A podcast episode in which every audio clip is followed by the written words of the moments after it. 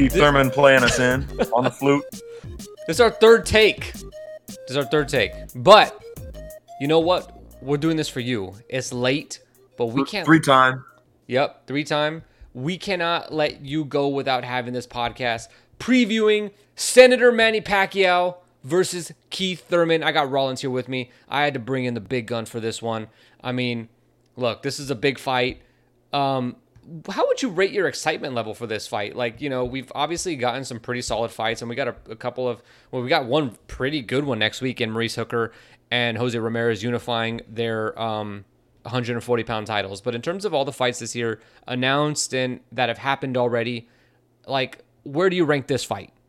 Um, number one. Uh, yeah, I'm, I'm more excited for. I'm more excited for this fight than any fight that's happened thus far, and any fight that's already on the horizon. Why? I think just think it's fascinating. First of all, I mean, and I think it'll provide a lot of clarity within the welterweight division that currently doesn't exist. But I mean, just the fact that we're getting Thurman back to in the mix at the at the highest level, where essentially he's taken a two year. I mean, is Manny Pacquiao the highest level? If he beats Manny Pacquiao, yeah, I think that I think that that is a huge statement for Thurman. And I know people will make excuses for what happened, or maybe it's just legitimate reasons. I mean, Pacquiao's old, he's small, whatever. But I mean, if Keith Thurman beats Manny Pacquiao, I think in like just the overall ethos or whatever the environment of of the division, that puts Thurman right back in the mix. Like essentially, he it's a rocket booster to to kind of cover for what he's lost over the last two years, while Spence has risen, and it really like gives a big kick in the ass to that fight potentially happening. Um, either next year or whenever it will. Were you Thurman. impressed with Manny Pacquiao's win over Adrian Broner? Um. Well, yeah. I mean, it, everything's relative. I I think I Broner's strategy was just Broner to a T, and I and I, I think yeah, I could you could take a lot of away from uh, just based on Broner and his deficiencies, but I mean yeah, I think Pacquiao looked about as good as you could ask him to look. He beat him up. He basically won every round. Uh, he did turn it up a few times and really made Broner. I mean, I mean, he wobbled him. Full, go in full retreat. Yeah. And so, I mean, I, I don't think that you can come out of the Pacquiao Broner fight, no matter what you want to say about Broner, I don't think you could take anything away from Pacquiao at that point. Do you think Pacquiao would have won if it was in a bowling alley or a shopping mall? Oh, that's a different question. All right, let's talk about Manny Pacquiao and Keith Thurman. Let's get into this. Um, when you told me that you were excited for this fight, and I, I thought you were just joking around, you know, mocking uh, certain people on Twitter, but you didn't have four exclamation points, so I wasn't convinced. Um, so let's talk about this fight in terms of the matchup because it is very, very interesting. I'm I'm in agreement with you. I'm really excited for this fight. I'm devastated that I won't be there, um, but I will be ordering it, as I'm sure you will be. And I, let me let me ask you this, okay? So there's like this consensus out there, or at least I think there is. I don't know. You may be posting on corners of the internet that I'm not on, but I think it's pretty split and it's close to a 50-50 fight in terms of what fans think, what writers think, etc. I don't think that way. I think Keith Thurman should be the clear favorite. And we're going to get into maybe reasons why that's not the case and why Manny Pacquiao has more than a good shot at winning this fight. Um, but if you look at this fight, um, in in your experience, do you think Manny Pacquiao is an underdog? Um, I mean, I see. Okay, you're asking me two questions. I see it as a fight that, in the public consciousness, is a, a 50-50 fight. There are reasons that you can take on either side that are basically even each other out. Mm-hmm. Um, and so, from think? that perspective, no, I don't really see him as an underdog. I see it as a straight up pick 'em fight. Do you really? Me, you, that's what you actually believe? Do I believe that there's a 50% chance of each guy winning? No. Okay. So how, I, let's say you're splitting the percents between the two. Who gets what? Um, I would say like 67% to Thurman. I like like I like the precision. Two thirds. I like the precision. So two third chance that Keith Thurman wins. I don't know what that is in a betting line. Um, I might even go further than you, but Manny Pacquiao. I mean, it would, make, it would make Pacquiao like a two to one underdog. Okay, so do you think that Manny Pacquiao is a bigger underdog personally? Do you think Manny Pacquiao is a bigger underdog heading into this fight with Keith Thurman than he was heading into the fight with Floyd? No, I think he was a bigger underdog against Floyd. And and that's because I, I don't think Mayweather had ever shown any signs that anybody was going to beat him much. I mean, I was personally a person that never thought Pacquiao was going to beat him, but especially, I mean, once the saga got going, and I mean, we saw what happened with Pacquiao's career, uh, getting stopped by Marquez, and then kind of, I mean, he dominated in fights against the lower level of guys, the Rioses and the Algieris, but he didn't look like the same guy. He looked like the boxer Manny Pacquiao, not the the knockout sensation Tasmanian Devil Pacquiao. And at that point, it was very clear that he had no chance of beating Mayweather. And so, I mean, I, I don't know. Maybe people, maybe I'm misremembering it, and there were there were people within the actual boxing world that thought Pacquiao could win. Uh, But like, from like my- a from- certain British writer who thinks he knows about the technique of boxing. Oh yeah, um, yeah. If made famous by, by mentions on HBO.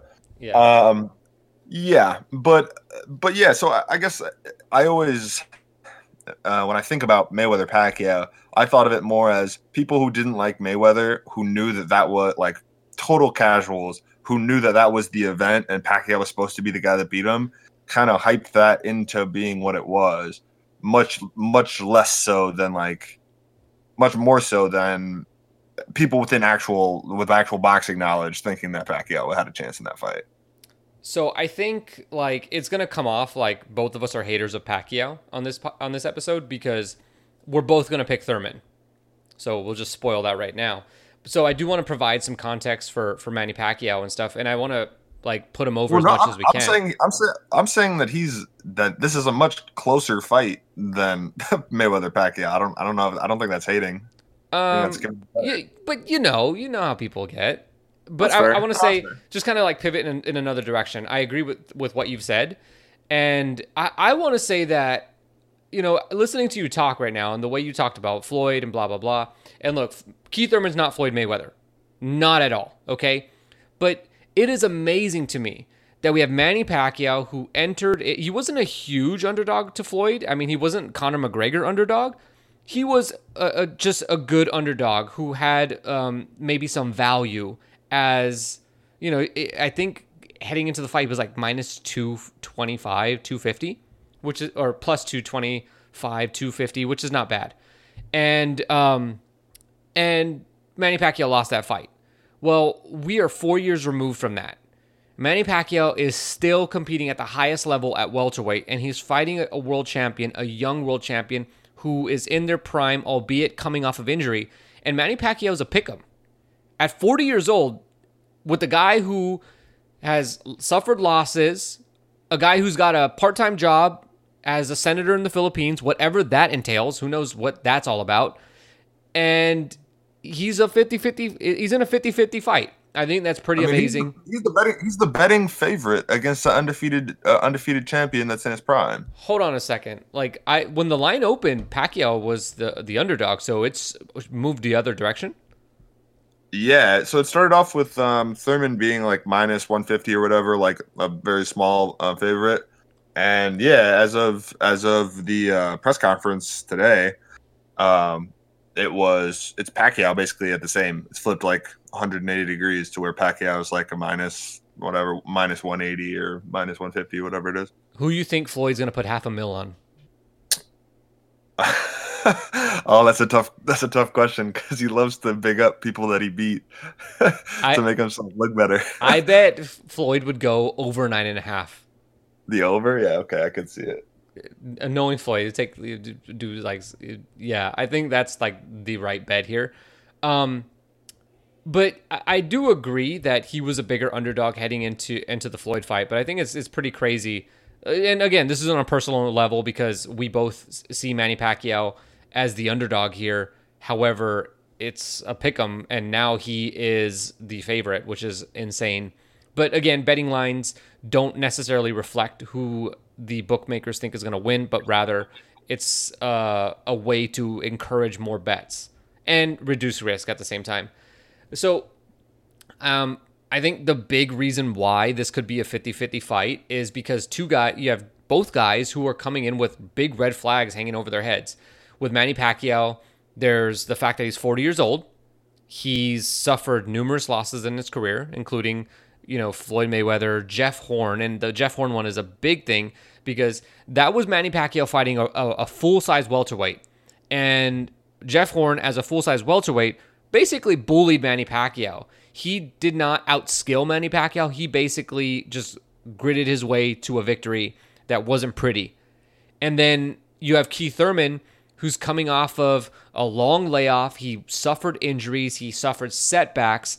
He came back. He had a pretty good performance against Josesito Lopez, except for the fact that he could have been stopped and had two pretty bad rounds.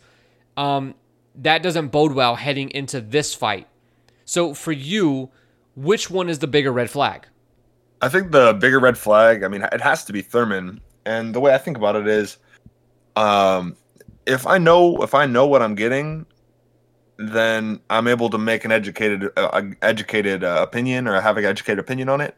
And I feel like I know what Pacquiao is going to come into the ring looking like. Like even though he's got age not on his side, and sometimes guys do fall off from one fight to the next, and that's kind of the only way that you end up seeing it is one time they show up and they're just not the same. But I feel like with the the injuries Thurman's had and the layoff, I mean, we've seen him fight once in the last like three years, and it was the closest we've ever seen him to getting stopped. Um, I think that there's a there's a decent chance that Thurman shows up and he's just not the guy we're expecting to see. And for to me, that that is the definition of a red flag. Do you think it's fair to judge Thurman off of that fight though, because it was his first fight back after such a long layoff and coming off of those injuries? I mean, me personally, no. I don't. Th- I, I think people get way too caught up in judging, uh, particularly one fight. I mean, whether it's their last fight, whether it's someone's last fight or just a fight that they've had recently. Um, I don't think that that's fair, but a lot of people are doing it, and a lot of it's a lot of people that had a certain opinion about Thurman while he had his long layoff. Mm, they formed opinions was. about him. Well, well, but but you have to recognize that that's I mean that's a valid pers- perspective that a lot of people share. Um, and so people who th- think that Thurman either fell out of love with boxing or got distracted by other things or just didn't have his heart in it anymore. And then to come back and put in in in some people's eyes a half-hearted performance against against Lopez that he almost got stopped in. There's a very uh, there's a very coherent perspective that could say that you can judge him off that fight. I I don't personally subscribe to it, but I do acknowledge that it's there. I mean, the the the reason why I wouldn't judge a fighter off of their first fight back is because Andre Ward didn't look good when he came back from his layoff. He definitely looked rusty. He just didn't look like didn't have that aura of invincibility that he had prior to uh, the long layoff. And then by the time he stopped Kovalev, which was his last fight, you could say that this maybe isn't the same Andre Ward that left us, you know, several years ago. However, this guy will not lose at 175. And you can definitely recover from being injured. We've seen fighters do it before. Um, Andre Ward having the torn labrum and the rotator cuff issues. And I, I don't necessarily think it's it's fair. Even though I, I'll, I'll admit, I was judging Thurman in that fight like looking at his legs, looking at his movement, I'm like, wow, Thurman is not does not look like the Thurman um, that we all know, the guy who beat Shawn Porter and, and, Danny Garcia. I mean, the movement just wasn't there in that fight, which is odd because you know he didn't have an injury on his legs. But that's what happens when you're not fighting like in a real environment. You know, it's as much as you try to have hard sparring and stuff, that doesn't duplicate the actual environment of a live fight. But I'll take the other side and say that Manny Pacquiao is the bigger red flag here.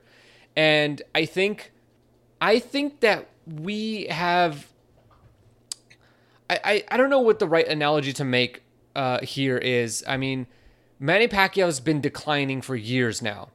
And the decline has been gradual. And I think it's been gradual to the point um, that when you couple it with the matchmaking, we've been shielded from seeing it for what it really was.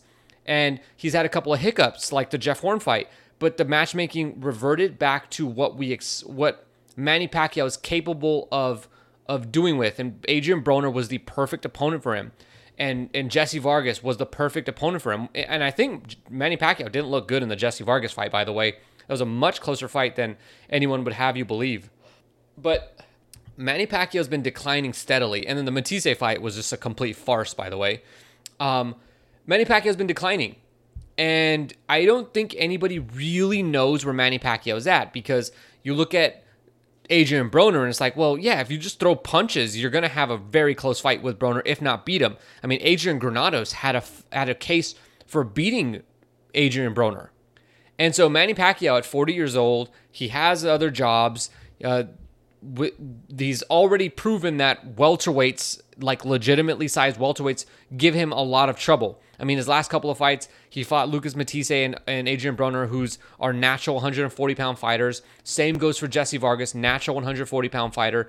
The one time that uh, Timothy Bradley, natural 140 pound fighter. Uh, Chris Algieri, natural 140 pound fighter. Floyd Mayweather, natural fighter at any weight class, and he's still going to beat you.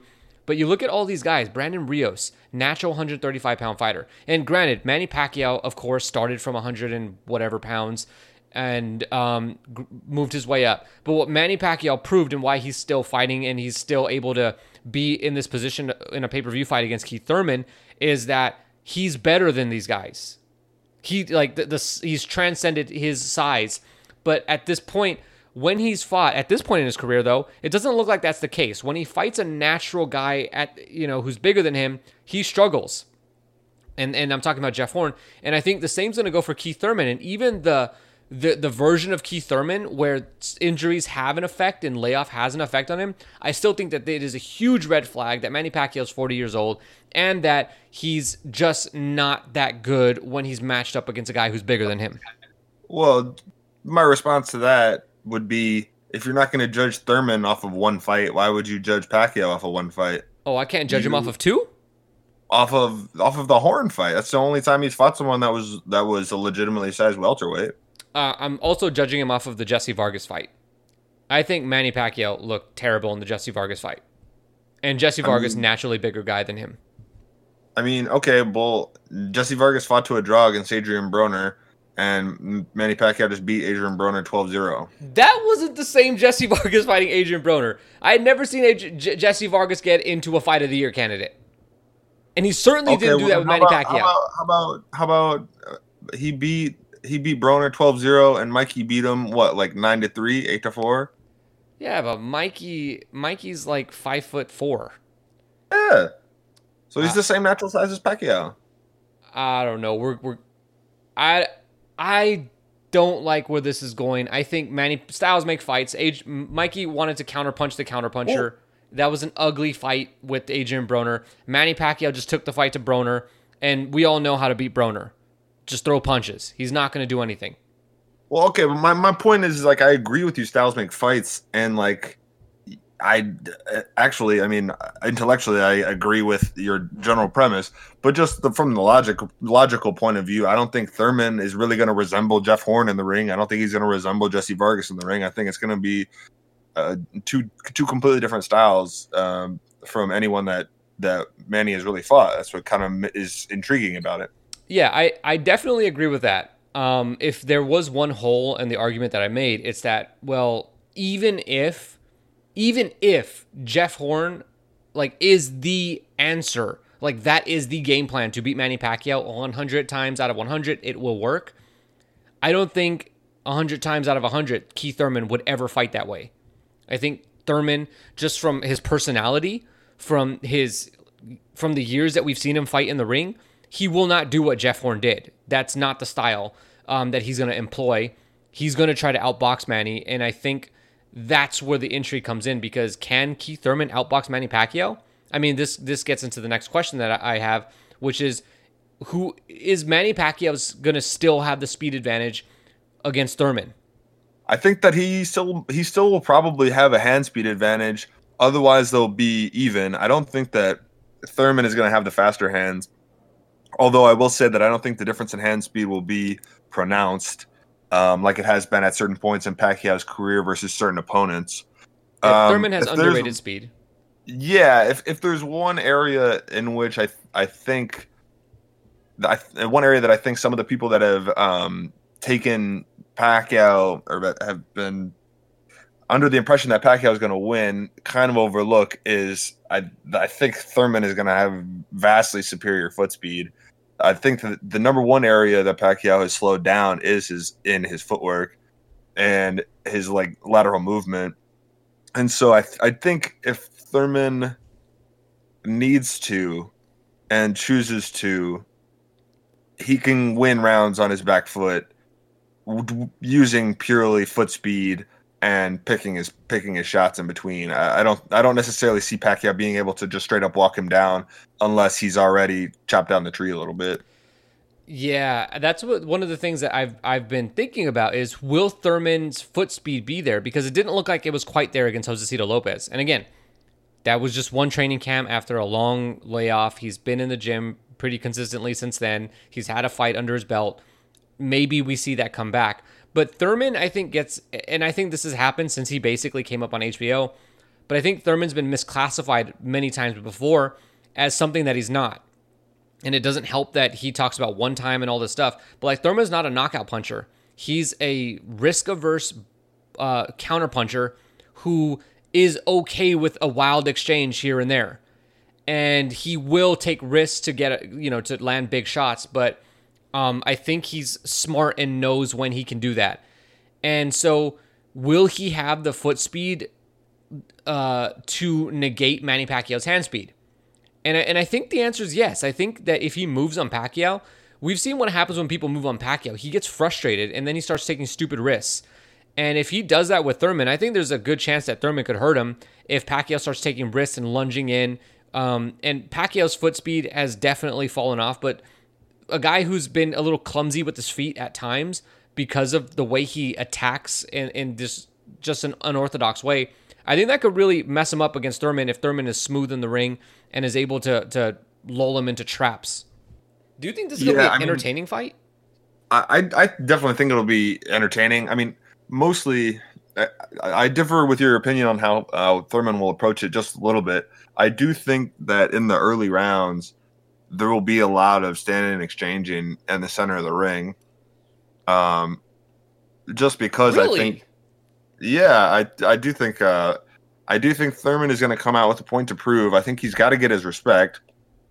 Um, first of all, and I do think that Thurman, not necessarily that that he's going to take the Horn game plan, but I don't think Thurman wants to be on his back foot for 12 rounds, and that's both strategically in the ring. I don't think he thinks that's the best idea, and I doubt that that he's really interested in winning a total stink out decision against Pacquiao, and then somehow claiming that he's the biggest, baddest dude in the in the division or whatever. I think he understands that, like from a visual perspective, he needs to at the very least go for it on some level of winning the fight in the center of the ring.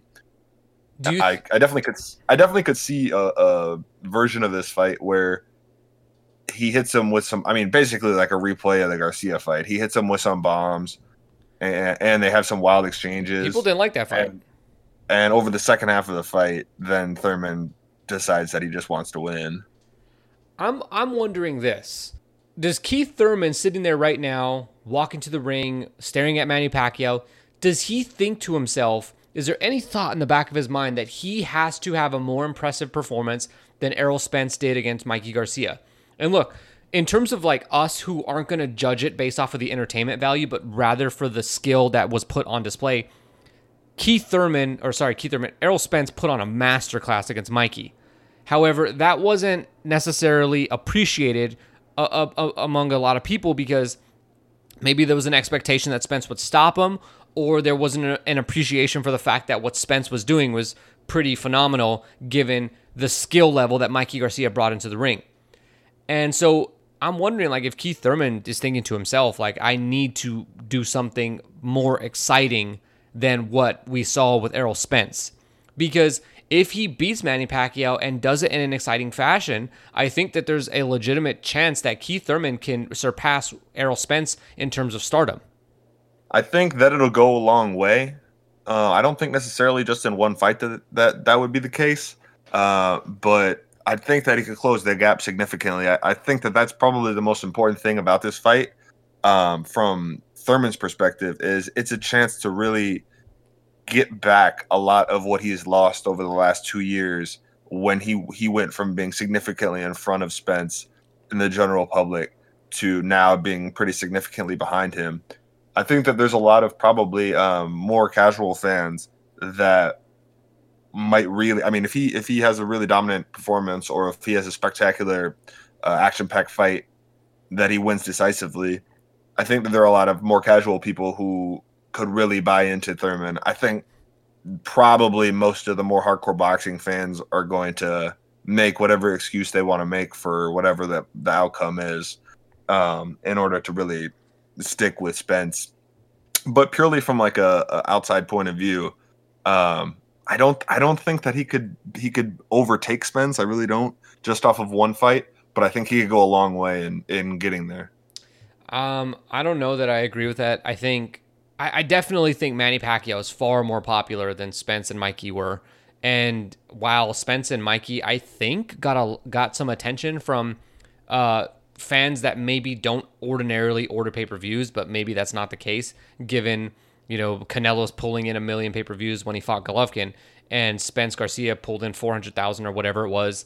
Um, th- you know that changes things a little bit, but like I definitely think that if Thurman has a, a, a, really dominant performance, and I say dominant for a reason because you pointed out if he has an action pack, like kind of like a spectacular performance where it's like, you know, entertaining, fun, whatever. But Thurman clearly wins. I think that's a no lo- no win situation for Thurman if he has like a fight of the year candidate. I think that it's going to be extremely hard to for Thurman it, unless he has like a clear, decisive decision win where he's outboxing Pacquiao, if there's any sort of like back and forth, I think it's going to be really hard for him to convince casuals that he won the fight because uh, he doesn't have the fanfare that Manny Pacquiao does. And, and I think that's just a thing with casuals. Obviously, you or I, or probably you at home listening to this podcast in your car, wherever you are, you, that's not how you're going to feel. But like, you know, you're probably a hardcore fan. And that doesn't the hardcore fan is not the one that creates the consensus opinions in the sport in the boxing community. That comes from the casuals who are outnumber us. I mean, I will throw in the caveat that like this isn't an HBO pay per view. This is Fox pay per view. and so, I mean, if Thurman is genuinely winning and he's not, bo- the fight isn't boring.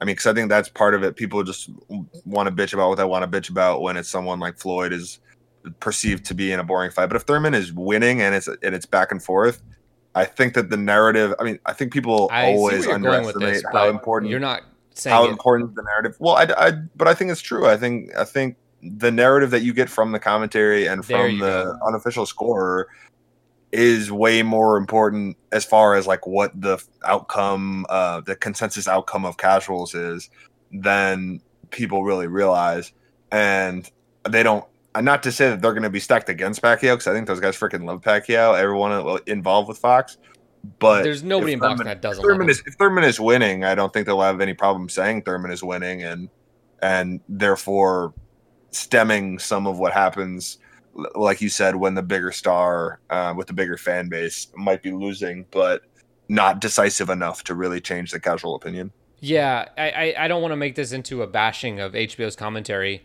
because RIP to oh, them. I don't mind. We can. We can however, however, I think if you don't agree with the fact that HBO's commentary basically was Michael Cole and JBL at the end, um, then you're completely blind and ignorant because HBO's commentary really at the end was really just marketing, was really just a, a hard sell on the product and on the storylines that they wanted you to believe.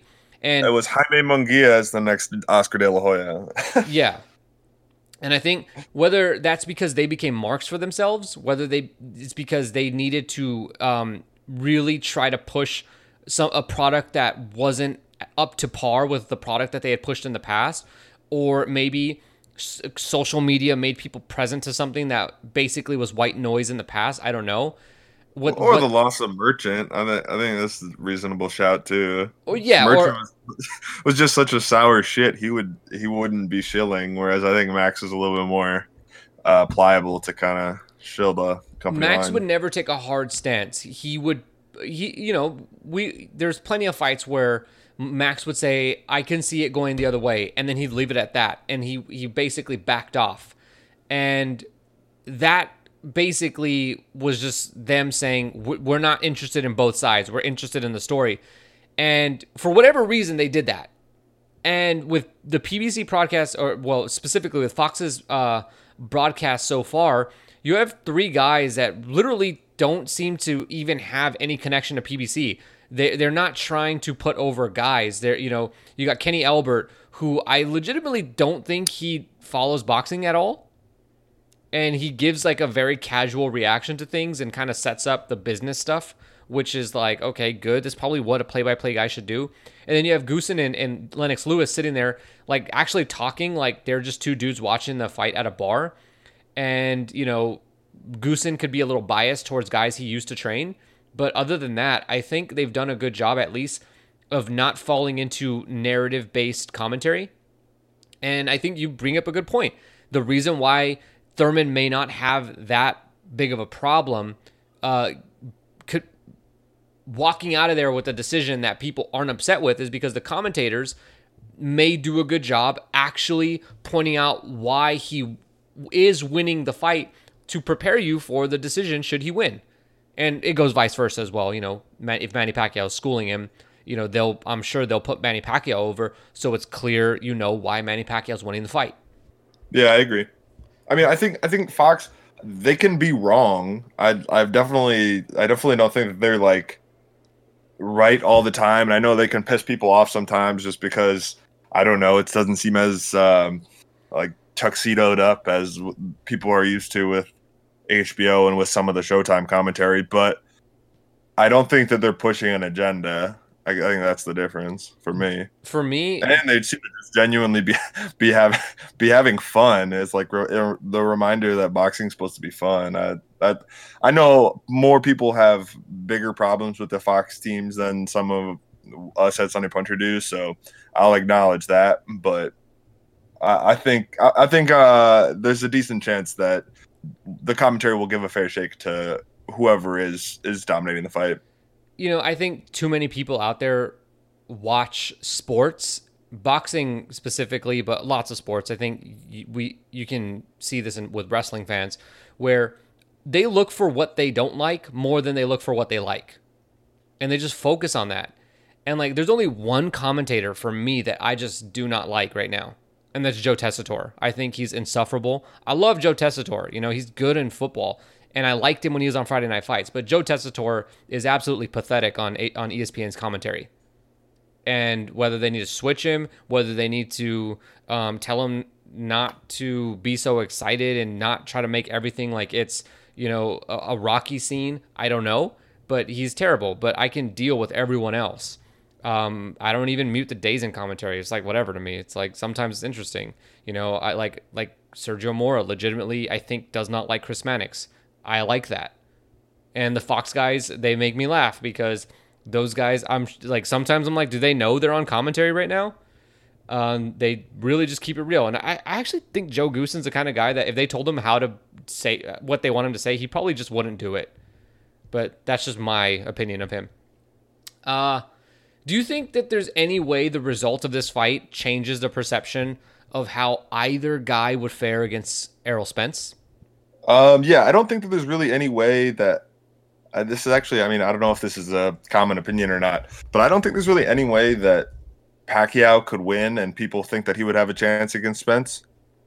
Because I mean, as much credit as they'll give Pacquiao, I think just the fact that Thurman is coming off of what he's coming off of, and pa- Pacquiao is so much smaller than Spence. I think I mean, maybe it'll like rejuvenate Pacquiao's fan base into thinking that that's a great fight. And I mean, uh, it probably is would be a terrific fight, but I don't really think there's any way that, that Manny could win and change most boxing like hardcore fans' perspective on how a fight with Spence would go. Um, but I do think if Thurman goes out and just and just takes out Pacquiao, um, and it doesn't even necessarily have to be a knockout, although I think a knockout would really help. Um, I do think there's an arc for people to just to change their opinion on. The, I think there's a consensus opinion, or at least a large uh, group uh, groupthink opinion about Thurman that has just gotten really negative over the last couple years, and I think a spectacular performance could put Spence Spence versus Thurman back into like the big fight category that I think it really always should have been, and that it certainly would have been two years ago. Um, I think it's not necessarily likely, but I think that's certainly possible. Um, I I do think that the perception among casuals would change, but not by much. And I, I think here's the thing that is important to remember. Um, Errol Spence has been in the welterweight, you know, in the in the ballpark of the top guys at welterweight since 2015. That's when he was still a prospect at the time, but he was basically in that transition phase from prospect to contender. And I think even then, Errol Spence has had that aura to him, whether this is from people watching him fight or this is coming from, you know, people who know him, who have sparred with him, who have fought him, that he's the next guy. You know, he's like almost like the Roman Reigns uh, of boxing. And for a long time, Spence has basically been like, this is his division. He is the heir. It is not Keith Thurman. And I don't think even when Floyd, uh, after he beat Pacquiao, that people even thought that it was going to be Thurman. If anything, the the attention was on Spence or not Spence on Crawford eventually moving up, and it didn't help Thurman that he took so long off and he had to deal with the injuries and and, and all that that he basically lost his chance. And so I don't think that there's a chance that Thurman would ever be seen as a, as a favorite against Spence. And obviously Manny Pacquiao, for very obvious reasons, would not be seen as a as a favorite over Spence. I mean, when you have the guy who trains you saying we're not interested in that fight with Spence, it, it's it's like that's the guy who would know best out of everyone that he's got no chance against him. And you know, same goes with like why they didn't make the fight with Terrence Crawford. It's like Freddie Roach came out and said, "No, we're not going to fight Crawford." And there's a reason why. He's watching Pacquiao closely. He sees Crawford. He knows what his guy can do, and it's not enough to beat that guy. So I don't. I think the the only thing that would change is maybe the the curiosity of the fight, but not necessarily the thought about how it would play out. I mean, just just as long as you're talking about Freddie Roach's comments, I mean, he said this week that that they would love the winner of Spence Porter. So I I would take anything he says with a grain of salt because that dude just says a lot of stuff. But I mean, I, I wasn't making the case that he would be a favorite over Spence, but I I mean, I guess in conjunction with Spence Porter, if Spence Porter is like an eight to four competitive eight to four fight for Spence or like uh, seven five even Mm-hmm. And and it and Thurman knocks out Pacquiao in like six round knockout and just looks great. I don't see how people could just like continue with this idea. Like I would still probably favor Spence, and I do I do agree with you that Spence has always been the more um, blue chip kind of stands out from the jump. He's Rocky Miami. Uh, yeah, I mean he's he certainly is, but uh, but I don't think I mean, we have to deal in the realm of reality, and I think that like it could be public perception can shift a lot in ways that people don't necessarily expect. And I think Thurman looking fantastic and Spence. I mean, does anyone really think it would be impossible for Porter to make it the fight ugly and have it be like a competitive fight, just like Porter has had with everybody? I mean, I do. Well, it depends on Spence wants to fight too. Because if I mean, if Thurman knocks out Pacquiao and everyone's talking about Thurman, how does Spence choose to? Because I think Spence could probably outbox him from the outside and win going away. Well, that's because Shawn Porter can't fight on the outside. See Yordenis Ugas fight. Well, yeah, but uh, but do you think that coming off of a 12 round decision over Mikey and a Thurman knockout of Pacquiao, that Spence is going to fight like that in another pay per view fight? Like, Ooh, I have a hard time. This? I have a hard time believing that he's not he's not going to try to beat him up. What about this? Spence goes to the Porter fight, gets himself into that 8 4 fight because he lets himself get hit so that people think he's beatable in order to get the fight with Thurman. Okay, is he going to go to Abel Sanchez and Big Bear afterwards? uh, uh, so I don't. Yeah, I, I, we're, we're in agreement. There's nothing that's going to change the the real like perspective that people have on the Spence fight, but I do think it can get closer. It can get interesting, and the storyline can change. I mean, right now the storyline is like, can Spence, um, can Thurman survive in there with Spence? Can Manny Pacquiao survive in there with Spence? But let's say, for arguments like that, Pacquiao just Marquez's Thurman. I think see that that actually I do think is the most interesting um, outcome, and I think I don't think that Pacquiao is ever going to fight Spence. I don't for the same reasons that you said, and in the in the larger sense is like okay, let's let's say because I do think that this fight will probably do over half a million pay per views. This uh, Pacquiao Thurman fight, if Pacquiao knocks out Thurman cold, I don't see how his next fight wouldn't be like Floyd Mayweather or Mikey Garcia. Get out of here! Get out! Floyd's gonna come out of retirement for this, dude. If because think about it, Pacquiao doing that to Thurman, I don't know if Floyd couldn't just be like, well, now people might say some shit about Pacquiao, and I know I could still beat him. So let's go out here and make another. Let's sell another three let's million pay per views, and let me beat his ass. I, I, mean, I think that that I think that if if Pacquiao wins, there's a greater chance of him fighting Floyd than fighting Spence. What about Mikey? Yeah, I think Mikey's probably another. I mean, he's another likely option. Sure, yeah. Because I think Mikey's fight hasn't been announced for a reason. They're being very coy about the negotiations, um, about what's next for him. He's taking meetings, blah blah blah.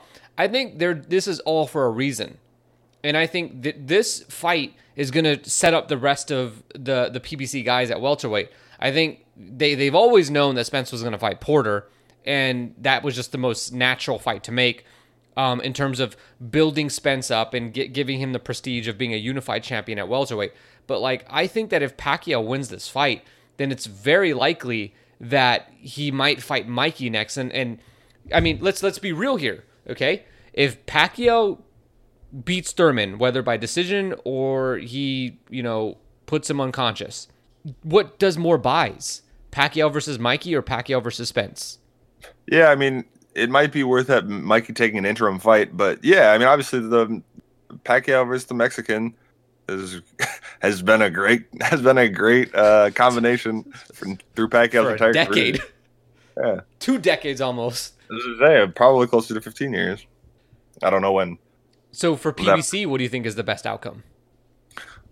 Well, it kind of depends on what you mean for by for PBC. I think the way that uh, Al Haymon can make the most money is Pacquiao winning and then Floyd coming back and fighting him, which I don't think is out of the realm of possibility. I know it's crazy, but uh, as far as like the whole PBC ecosystem, as Tom likes to say, I think the best outcome will be Thurman winning in spectacular fashion.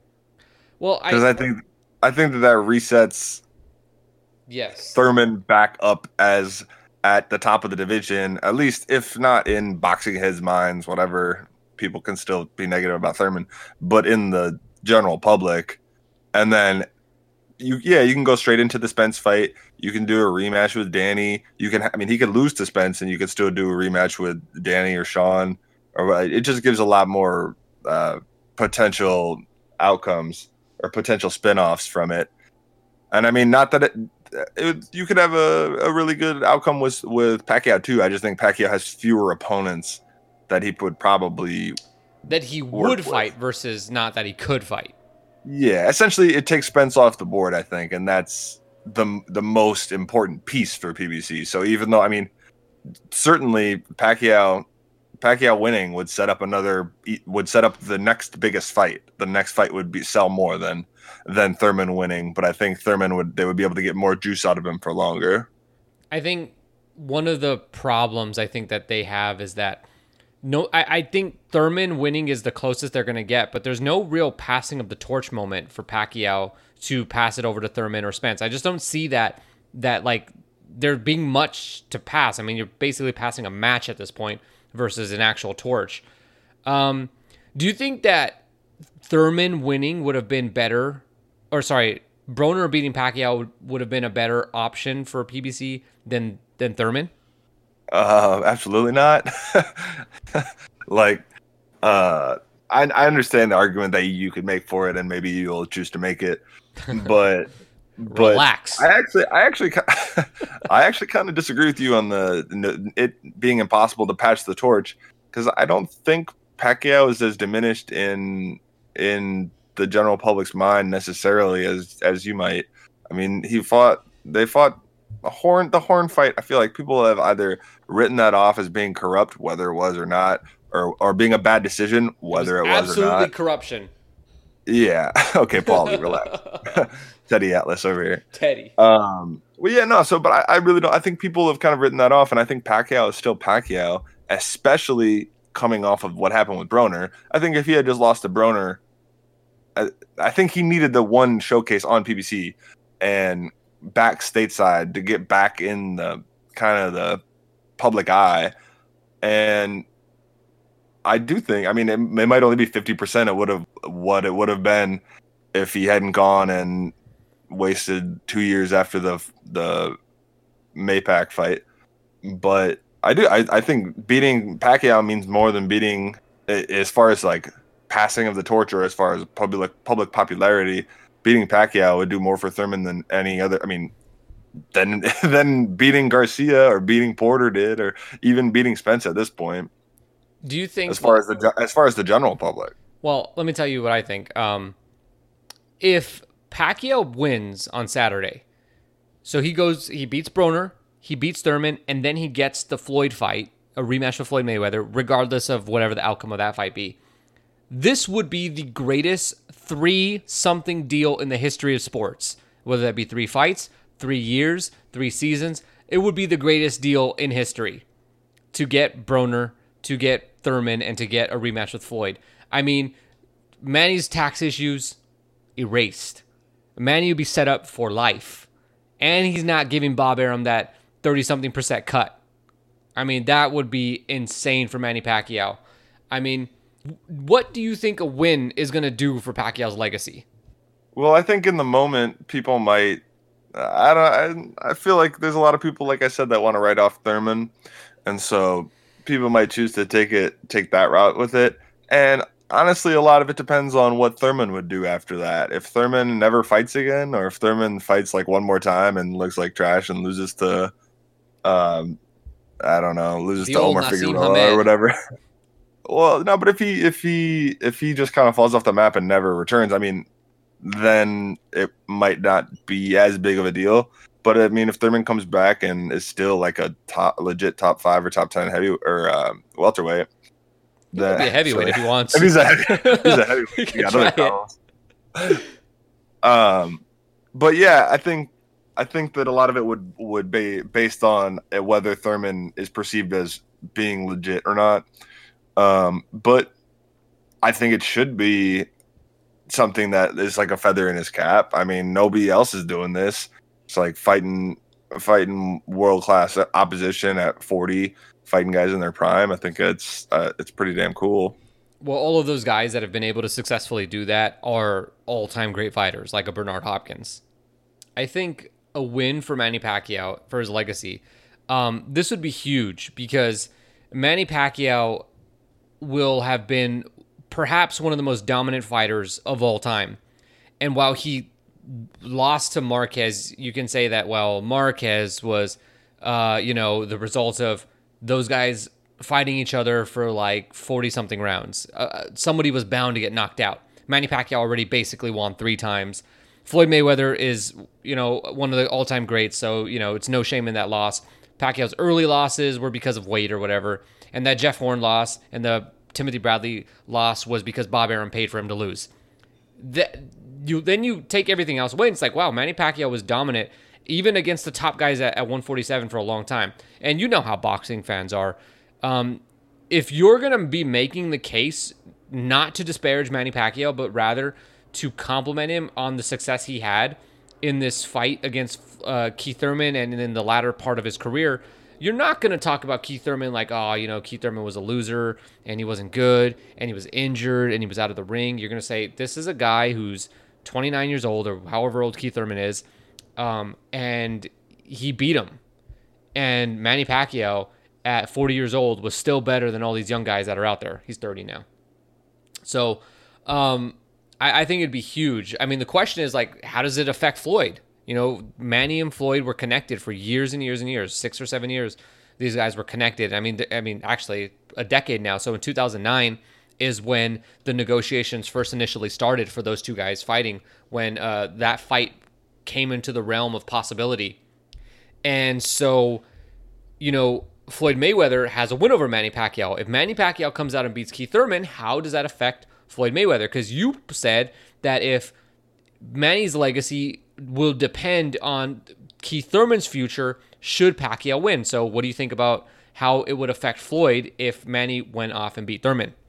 Well, I mean, I'm not in Floyd's head, but only only we could make this about Floyd. But uh, uh, Floyd honestly, is going to find a way to make this about him by Saturday. Yeah, I mean, and if he doesn't, Fred will be on on Monday to make sure it's about him. no, but um, it, I guess uh, you got to get in Floyd's head though, because I mean, you could look at it one of two ways. Either he beat a guy who he beat a guy in 2015 who could still become legitimate uh, champion of the division, like a, win a legitimate title against a guy in his prime in 2019.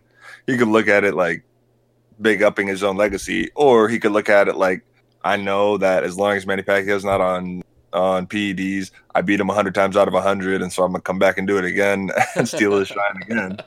And Pacquiao would take it because Pacquiao wants the money. That September date's open. I mean, anything's possible. It's the power of social media. Um, which matchup from the past does this remind you of? I'm talking about right, the so power you... of social media. there it is. Uh, so you put this question on the rundown. It uh, it made me think quite a bit because I, I, don't think that there's really a, a perfect uh, comparison. But I came up with three that at least, well, I guess four that kind of at least have certain elements of of um the same. I don't know. It has certain elements of it. So the four I came up with were AJ versus Vladimir Klitschko. Interesting. Oscar De La Hoya versus uh, Julio Cesar Chavez. Mm-hmm. Danny Garcia versus Erik Morales, and uh, Canelo versus Miguel Cotto for all for different reasons. Did the older guy win in any of those matchups? Um, no. What about Kelly Pavlik and Bernard Hopkins? No, younger guy did not win. Uh, so history does is not in Manny Pacquiao's favor. The the the one thing outside of, um, well, I guess those are all really great fighters. You know, Miguel Cotto, Chavez, um, who else? Vladimir Klitschko. Who's the other one that you mentioned? Uh, Danny Garcia versus Erik Morales. All great fighters. Manny Pacquiao ain't those guys. Um, you can take that however you want. I'll just leave it open ended. Um, what do you think is the least likely outcome in this fight? Um, I I feel like this might be a little bit of a hot t- hot take based on some. I was going to put a question here that says, "What is your hot take about this fight?" So let's substitute this one. Uh, so, what is the least likely outcome, aka, what is your hot take about this fight? Well, I think that there's a lot of people that see this blueprint for Manny to stop Keith because Lopez almost stopped him, uh, and because he's gotten hurt to the body before. Uh, but I think that the by far the least likely. I mean, if we're just going with the four traditional outcomes, by far the least likely outcome is, would be Pacquiao stopping stopping Keith. Uh, he's not had a legitimate knockout against. Uh, yeah, I mean, we can just write off the Matthysse fight. I don't think Matthysse was anything more than a cardboard cutout uh, in that fight. And so, if we're taking that out, I don't. He hasn't had a, a knockout in yeah over ten years. Or no, yeah, 2008 so, against Hatton? No, no. He, I believe he stopped Cotto in 2009. Yeah, I was just saying it was a Cotto fight, but that's over 10 years ago. So uh, I just I. I don't see that. I don't see how that could happen. Uh, I mean, I guess I could, like everyone else has said. Uh, oh yeah, he he almost got stopped by Lopez, which he did, and uh, he almost got Like he's been hurt to the body so many times versus Collazo and all this other stuff. I believe he's uh, only been hurt to the body. I don't twice. think. I think. I think. I don't think Thurman would allow himself to get stopped. I mean, that's the overlooked part of what happened in that that round against Lopez. I mean, sure, like you're almost getting stopped by Josesito Lopez. Uh, it's not really saying much positive about you. But the other way to look at it is he found himself in a really shitty situation and and not in the best shape or not in the, uh, the most fighting shape. And he still maneuvered a way around to survive the round without really getting hit with anything else. And got his legs back under him. And I mean, say what you want about him riding his bike the rest of the fight, but he won most of the rounds. Uh, I mean, unless you're that one crazy judge that had it a draw, which is just a god awful scorecard. But hey, it happens. I mean, but you you bring up a good point that maybe people don't really think about that much. Is like some fighters have a will where if you don't knock them out cold, you're not going to stop them. Um, the referees, somebody's going to have to take mercy and make the the big the bigger decision there because they're not going to do it. You know, I I don't see Deontay Wilder really demonstrated it against Luis Ortiz, where like that was pretty bad the way Ortiz was knocking him around the ring, but Wilder just has that uh, that will maybe? Or maybe it's just a lack of wherewithal to even know to just like take a knee or something? Um, and i think thurman is like that too where if pacquiao doesn't put him away like himself he's not going to get him out of there. That like thurman is just going to keep coming. And um, that you know that's a skill to be able to fight hurt. You know um, who was it recently? Was it wasn't diego de la hoya. It was this past weekend. Somebody just could not fight hurt and it really hurt them. Um, damn, I can't remember. We, we've all seen it before where somebody doesn't know how to fight hurt. The commentator's like, why doesn't he hold? Why doesn't he hold? And the dude just getting destroyed in the ring before somebody throws the towel in. Um, I think Keith Thurman knows how to fight hurt and he knows what to do. He's been hurt enough at this point, as with Manny Pacquiao, that um, I think both of these guys are going to be incredibly hard to stop, which is why I think the least likely outcome is that there's a stoppage anyway, whether that be Pacquiao stopping Thurman or Thurman stopping, stopping Pacquiao. I, I like the fact that Thurman is going to take the risk to score a knockout, and I like the fact that Manny Pacquiao is just so precise with his punches, and that Thurman with his risk taking is going to be open for those shots. But I don't think either guy is going to really connect in the way that puts the other guy down or is able to end the fight. Um, I, I think both of their punching power at this point is overrated. Thurman's punching power has always been overrated, and he's a guy that's gotten stoppages and knockdowns and stuff because he's willing to throw the power shots, and the guys that are vulnerable just wind up eating them. But Thurman hasn't legitimately knocked someone out in a really long time. And um, I mean, like if we look at his his resume, you know, he fought he hurt Danny Garcia, but like you know, a lot of guys can hurt other guys. Um, the last guy, like he legitimately like even the Julio Diaz stoppage, which I was at in 2014, I didn't even think that was super legit.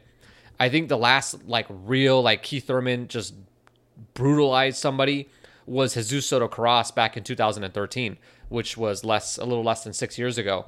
So I, I don't see a stoppage in this fight. I think take the over. This is definitely gonna go 12. Hedge it with uh, Pacquiao knockout. Is that how it works? Yeah, sounds right to me. did I did I Dwyer that one? Um. All right. Any final thoughts on this a, fight? I'm not a hedge betting professional like uh, Dwyer, so. Any any last thoughts on this fight, or should we move on? Um. Well, I mean, just the other thing would be a prediction. The the prediction on the buys. I mean, I think. Oh yeah, I, I, I think over that question. Good good catch. Tom would yeah, be so disappointed right now. You know, Tom's in a cold sweat because we haven't mentioned a number. Do you have a, a number that you think is like the floor, or do you have a number that you want to throw out as a prediction? Or? Four hundred thousand is the floor, I think. Anything under that would be pretty underwhelming, and and I would consider it underperforming. I think the floor is about four hundred thousand. I think that half a million is probably around where it'll be, maybe a little more. Um, I I I think it. So what did Pacquiao Broner do? Did it do 650? Pacquiao Broner? No, I did 400. Really? I thought. Yeah, unless I, I'm, unless I'm misremembering. Yeah, no. I got all my numbers mixed up. Um, yeah, 400,000. I think uh, that's the floor here, four hundred thousand. I think while Adrian Broner was able to talk and all that stuff, I don't think he had the cachet of to to really um, get people interested in the fight. I think Thurman as a world champion does. I think the Fox um, the Fox push is going to make a difference, and I think the floor is about 400. The question is, does it do? I mean, I guess that I answer the question by with a yes by saying the floor is 400 that it'll do better than uh, the Pacquiao Broner and the Spence Garcia pay per views. But do you think it'll do better than those? Yeah, I, well, it's definitely. I mean, I kind of already gave it away, but I mean, I, I see the floor. Uh, you could say it's lower, but I, I can't imagine it going less than half a million. I think it'll probably be closer to 600. I mean, I just don't see any way. Like even from Pacquiao fans' perspective, I the Broner pay per view didn't have like a, a real natural storyline for Pacquiao. Whereas, I mean, this one winning a, winning a world title at 40 over a legitimate champion, um, having the push from Fox, uh, just it all points into like it, it's gonna significantly outdo the Broner pay per view. And so, I mean, I think if I had a number to throw out there, I would say trending towards 600 would be where, where my prediction would be. But I, I don't see any world in which it does less than 500. Um, yeah, I don't, I don't, I, I, I'm a little less optimistic, but not by much. I, I do think that I'm not, I don't think you're crazy. I can definitely see the 600 number. Um, but I don't see it going under 400. That's for sure.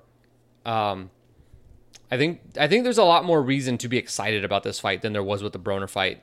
I think if you knew, but like if you've watched boxing before, you knew that Broner wasn't just wasn't going to come in and, and throw punches. There was no reason to buy it because I think in that fight the outcome was clear and it was Pacquiao was going to decision Broner, and I think this time around Pacquiao is actually in danger of some other result that isn't Pacquiao win.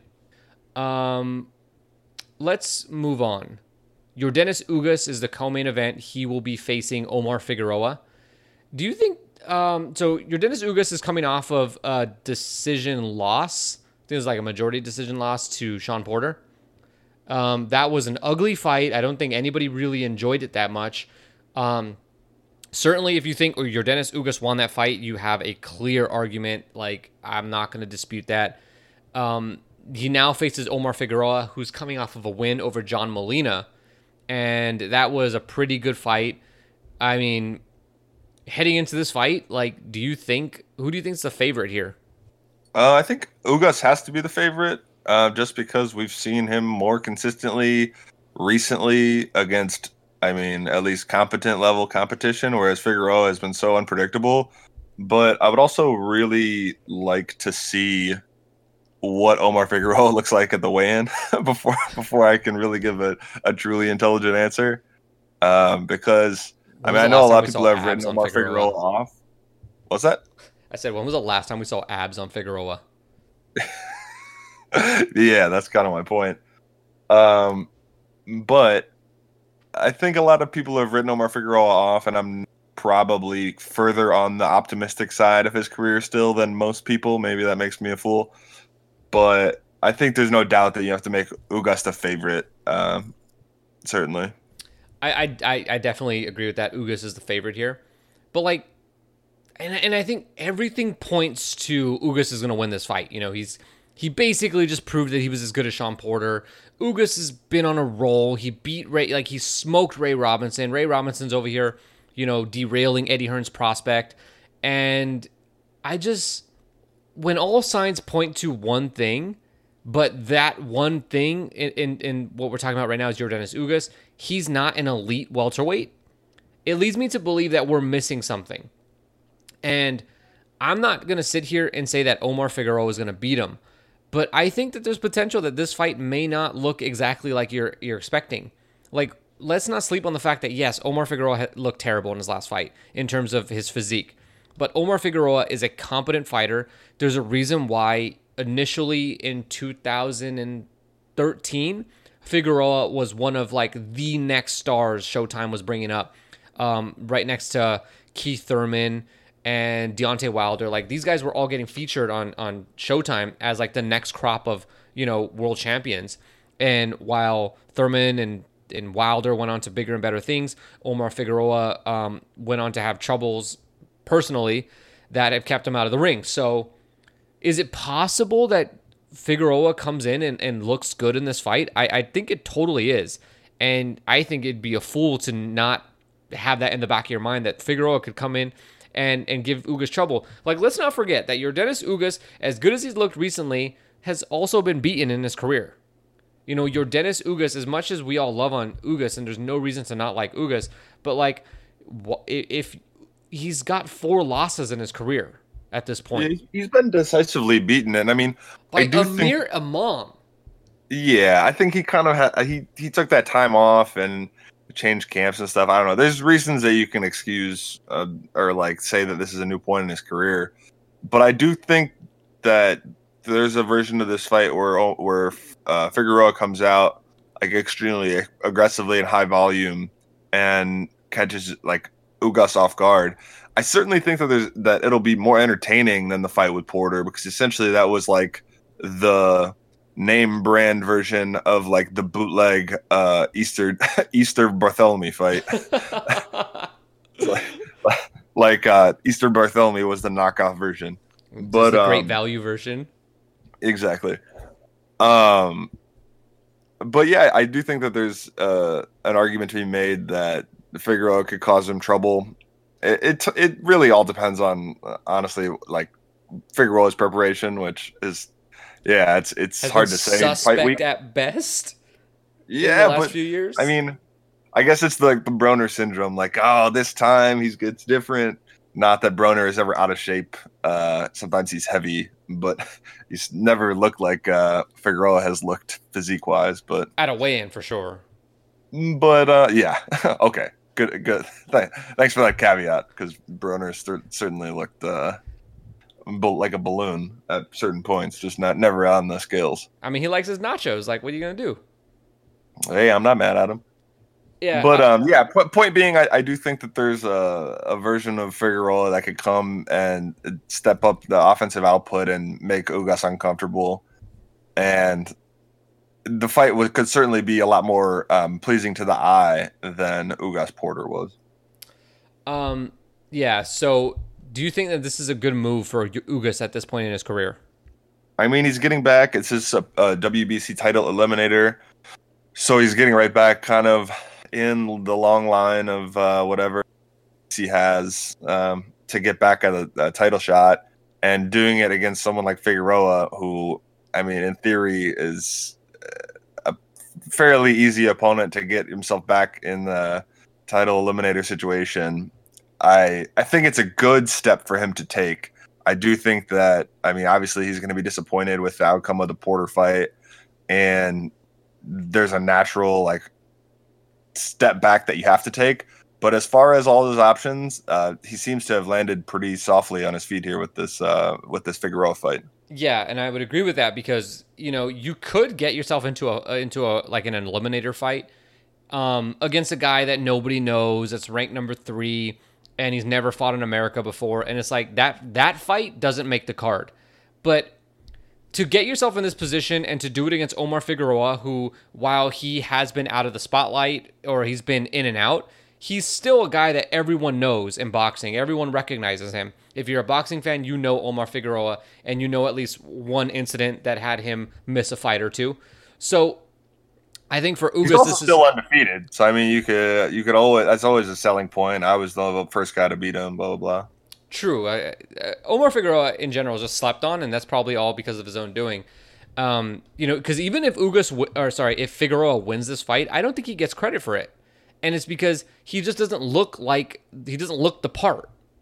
You know, he comes in soft. He definitely looks like a blown up 135 pound fighter at 147. I mean, Mikey looks ripped compared to Figueroa. Also, I mean, the the real problem would be you have no clue if he's going to show up the next fight and and be the same guy, or if he'll show up at all. That too. he might no show the way in. Um, so next fight on the card: Sergey Lipinets versus John Molina. Lipinets coming off of that dramatic win over Lamont Peterson. John Molina coming off coming off of a loss against Omar Figueroa. Um, I think this fight is just basically like here, you filthy animals. Here's here's here's two guys just gonna beat the hell out of each other until they can't anymore. Um, do you think that it's gonna live up to that? Um, yes, I do 100%. Uh, I do see like everyone thinks that. So obviously, like, what's the most likely outcome? It's the least likely outcome. Some type of boring no. fight. But Molina no, I'm knocks I'm, him out I'm, in two. I'm 100% in on this being a back and forth, just just disgusting tear up. Both guys bleeding. Uh, Molina, I mean, dude, Molina's a tough guy to get out of there, man. Like for how much punishment he takes, uh, he is he's a tough guy. So I mean, yeah, no, I think this is going to be just a just a all action all action fight. Maybe Lipinets can get him out of there. Um, I don't know, man. Maybe Lipinets just eats a bunch of shots and gets sent to hell. Who knows? But I, I certainly make Lipinets the favorite, but I don't see I don't see this not living up to the hype. I mean, Molina has only been stopped twice, or technically three times. But the first time he got stopped against Demarco wasn't super legit. It was stopped pretty quickly in the first round. But his other two stoppage losses was against Lucas Matthysse and against Terrence Crawford. And um, Matthysse, that was an 11 round fight where Molina basically dropped him twice, had him hurt in the first round. Um, Molina took a hell of a lot of punishment. By the way, this was on the undercard of um, Thurman Diaz, which we talked about earlier. And then um, then there was the Crawford fight where Crawford Crawford didn't like knock him out or anything. Crawford just kind of you know just beat the hell out of him, uh, and that fight had to be stopped. Um, so if Lipinets could like knock him out, that'd be pretty crazy. I don't see it happening, but um, yeah, I think this will be the best fight on the card, like without question. Um, I just don't see a pathway where either guy could defend themselves enough that they don't just beat the hell out of each other. Yeah, whatever whatever the uh, line is on both guys getting knocked down, uh, I would I would throw a, a couple of dollars on that one. Just a, a couple of dollars and just the knockdowns. On on both guys getting knocked down at some point in the fight. I wonder what the line would for that would be because I I definitely see that as as a, a a high possibility here. Um, because especially with Molina's opponents, where like Molina loads up a lot, and if he you you he's hittable, so you're obviously gonna take a risk, and then you get hit with something big. Ask Ivan Redkach. Um, Yeah. Luis Nery will face Juan Carlos Payano Payano on the undercard. Uh, I have one question about this fight because I think we both know this is going to be a squash match. Um, does beating Payano mean anything for Luis Nery at this point? Um, yeah, I think uh, Payano had never gotten stopped until he. I mean, obviously, got stopped in one round by Inoue, but he was the only guy that stopped him. Yeah. I mean, yeah, I, th- I think first of all, it's a direct. Um, it's about as direct of a comparison with your main rival in the division as you could possibly get, fighting him in the same within 12 months, and uh, and being able to compare performances. But so I, I do think uh, going out there and getting a stoppage is is important, and I, I do think that he could get something out of it. I don't know who there really aren't that many bantamweights currently available that would get him any more credit, and also just increasing his visibility in the U.S. I think is important. Uh, it's another high profile card. So if for no other reason than see his face again and get him more exposure to um, the fan base that's watching, because I mean, there aren't that many bantamweights that people know in the U.S. and so just just kind of increasing his profile, even if it is against Payano. I mean, Payano's a legitimate a legitimate opponent for him. It's not like it's not like he's washed uh, hundred percent of the way. He's probably only washed like fifty percent of the way. And Important yeah, distinction mean, there. I, I do think I do think it means I do think it means something for his for his overall career, even if it doesn't mean anything necessarily for what you think of his skill level going forward.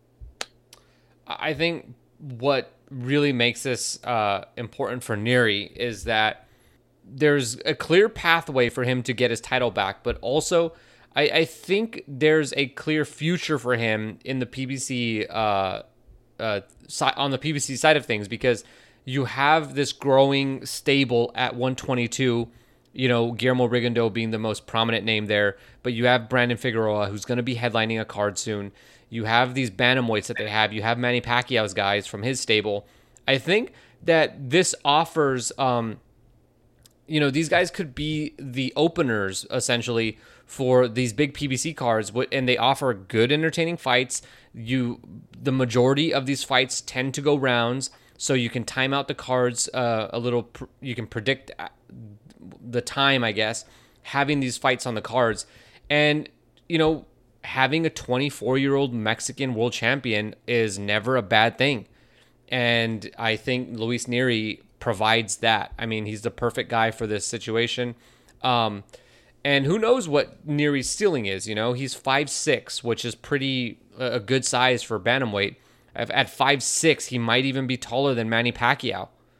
And so, who knows what the ceiling is for Luis Nery? But in terms of like taking a flyer out on a prospect, like, or I technically Nery's not a prospect because he's already have had a world title.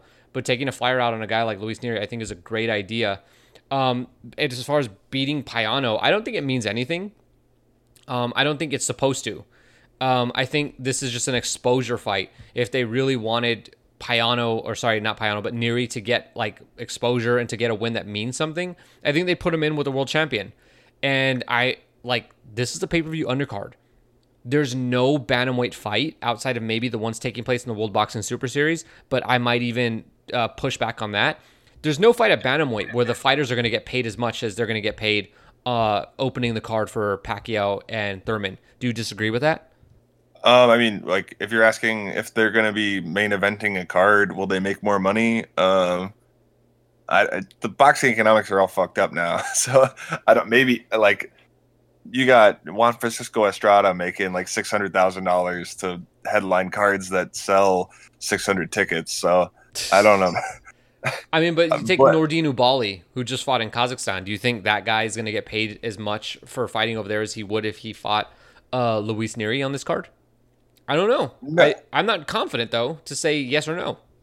But I also don't think I don't think that there are that many guys that really truly matter that are in currently in the PBC stable that they are really interested in matching Nery with. I mean, I think they want him to get his world title back, and so eventually when that is possible. I mean, Oubaali, whether Oubaali has it or whether Kameda has it or whoever, whoever has it, I think eventually they'll get him that fight. But I don't think they really see that fight as being that much bigger or that much different than a Payano fight. I mean, I think they see him at 122 against Figueroa.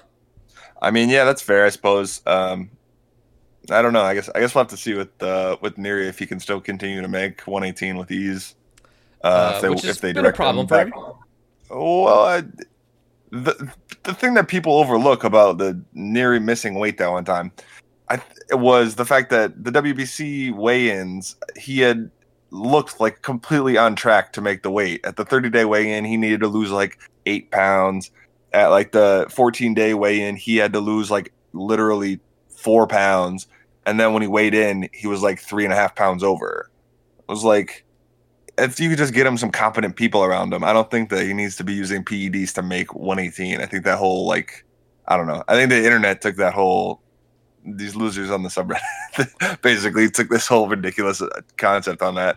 But as long as he can keep making 118, I maybe the PBC sees him as getting him a world title and and just having him bring credibility to cards by by opening cards with world title fights. And then yeah, maybe in two years or uh, something they have him move up and fight Figueroa after he's become legitimate world champion there too. But uh, for now, I yeah, like I said, I, I don't think him uh, fighting anyone else in the division really would mean that. I mean, I guess with the exception of Inoue or I guess Donaire would be a bigger name. But other than that, I mean, Payano, he lost to uh, Inoue. He's like what 37 or 36 or whatever he is but he's got a decent resume. I don't know. Seems like a good fight um, to me. Um, I mean, Nery would be basically in the Inoue position. And what what I mean by that is like that guy from the smaller weight classes that all the the hipster boxing fans use to justify why they know more about boxing than you because they can name this guy and they can put this guy on their pound for pound list. I think if Nery wouldn't have beaten like the Japanese fan favorite in uh, Shinsuke uh, Yamanaka, um, it, Nery would fill that position. Him and Inoue, like they would be like they, you know, they'd basically split the hardcore uh, hipster fans, and it would be like the 118 pound version of Mayweather Pacquiao. But the drug test stuff, the the missing weight, and then just the utter obliteration of Yamanaka, which people believe was not legit because they think uh, Nery was cheating. If you don't it, like that, this blows my mind that people think that he needed to cheat to beat Yamanaka. Um, it's just pure fanboy nonsense because Yamanaka was begging to be knocked out. Um, if you look at the fights leading up to it, but I guess that's what happens when you don't actually watch fights. Um, on the Fox part, so basically that's we just covered the pay per view, but on Fox, starting at four o'clock, they're gonna show another card, and this one is gonna be headlined by Caleb Plant. Um, he'll be facing Mike Lee. Um, why do you think that they put Caleb Plant in this position? I mean, you would think that being the co-main event of the card would be better and would probably even drive buys better than Ugas versus Figueroa. Why do you think that they put him on the Fox part? Um, well, I'm not exactly sure 100% how the Fox deal works. Um, if like Fox wanted to have the second best or the second biggest name on head, because this is still a Fox card and then a Fox pay per view card. Um, and so I don't know if they thought like they need just like they needed Thurman as a name, just like they needed Leo Santa Cruz as a name, just like they needed uh Jarrett Hurd as name, whatever like every every Fox card has had a big name, and so I don't know if swap like say you swap uh Caleb Plant fight versus whoever it could have been Mike Lee or someone else uh with the Ugas Figueroa fight. I don't know if that really works for Fox. They're more interested in having a big name than uh than like a really competitive fight. Or I mean, obviously, I think they want to have competitive fights too, but their number one priority would be that. And I I also think so. I mean, yeah, that could be part of it but I also think that they are they know well enough that they want to get Plant's story out there again and really have him exposed to the widest audience they can um, in preparation of what's to come. I think that obviously, I mean, him being uh, a white dude who's a legitimate world champion boxer and also has a compelling story. Um, it's yeah, pretty much everything you would want uh, if you're trying to build the next um, TV star fighter or whatever. Um, or at least he, he's got a good chance to be. So I think Fox are really invested in him on that level too and want him to get that exposure. And what you're what obviously they're building towards is the the fight with David Benavidez. And we we've heard today that the rumor is that um, Porter and Spence is going to be announced this weekend, and very likely the the other fight that's going to be attached with it is going to be um, Anthony Dirrell and David Benavidez. You think that there's a possibility that David Benavidez fills this role on the Fox uh, or on the Spence Porter pay per view, where it's actually going to happen on Fox before the pay per view starts? Um, no, I think it'll be the co-main event. Do you think both because, because, that both because that was what reported, and even more so because I think it's gonna Benavidez is gonna play a large port a large portion of selling tickets in Los Angeles because neither Spence nor Porter has a real natural fan base out there. And so putting him closer to the top of the card and having him on like yeah, like not fifth from the top, but second from the top is important just for like moving tickets.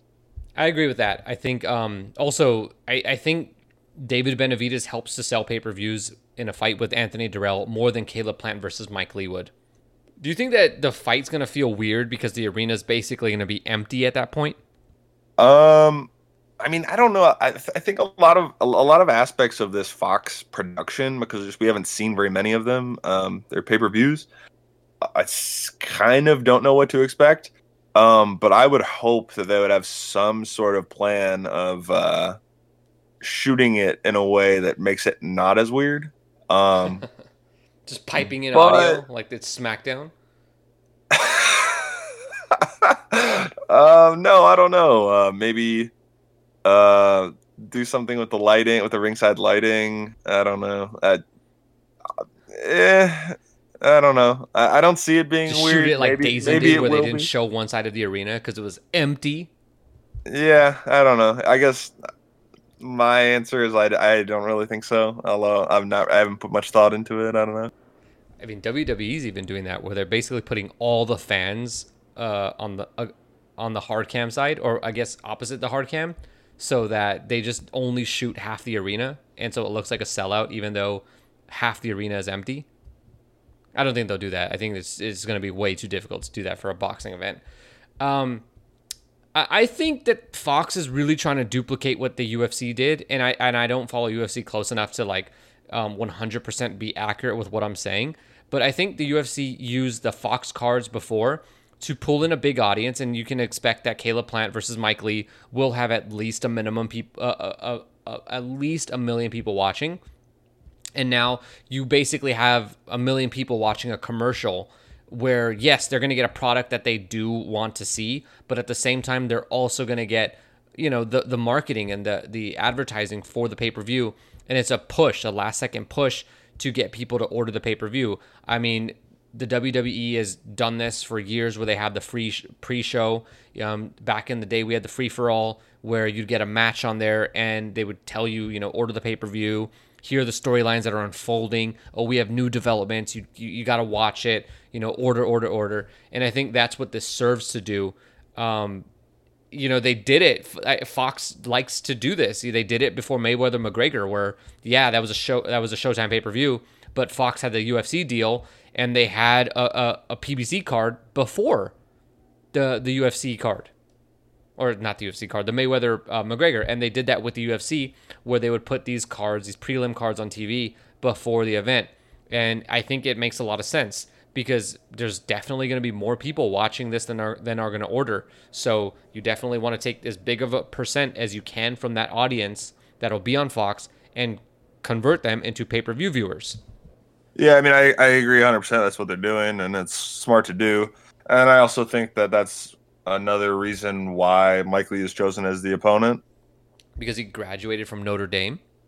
Um, no, because I think Plant's gonna outbox him for four rounds and put a clown suit on him and and then stop him and, and it'll be entertaining to watch. And you have Ajagba fighting before that, knocking somebody un- unconscious. Do you think? do, do you think so?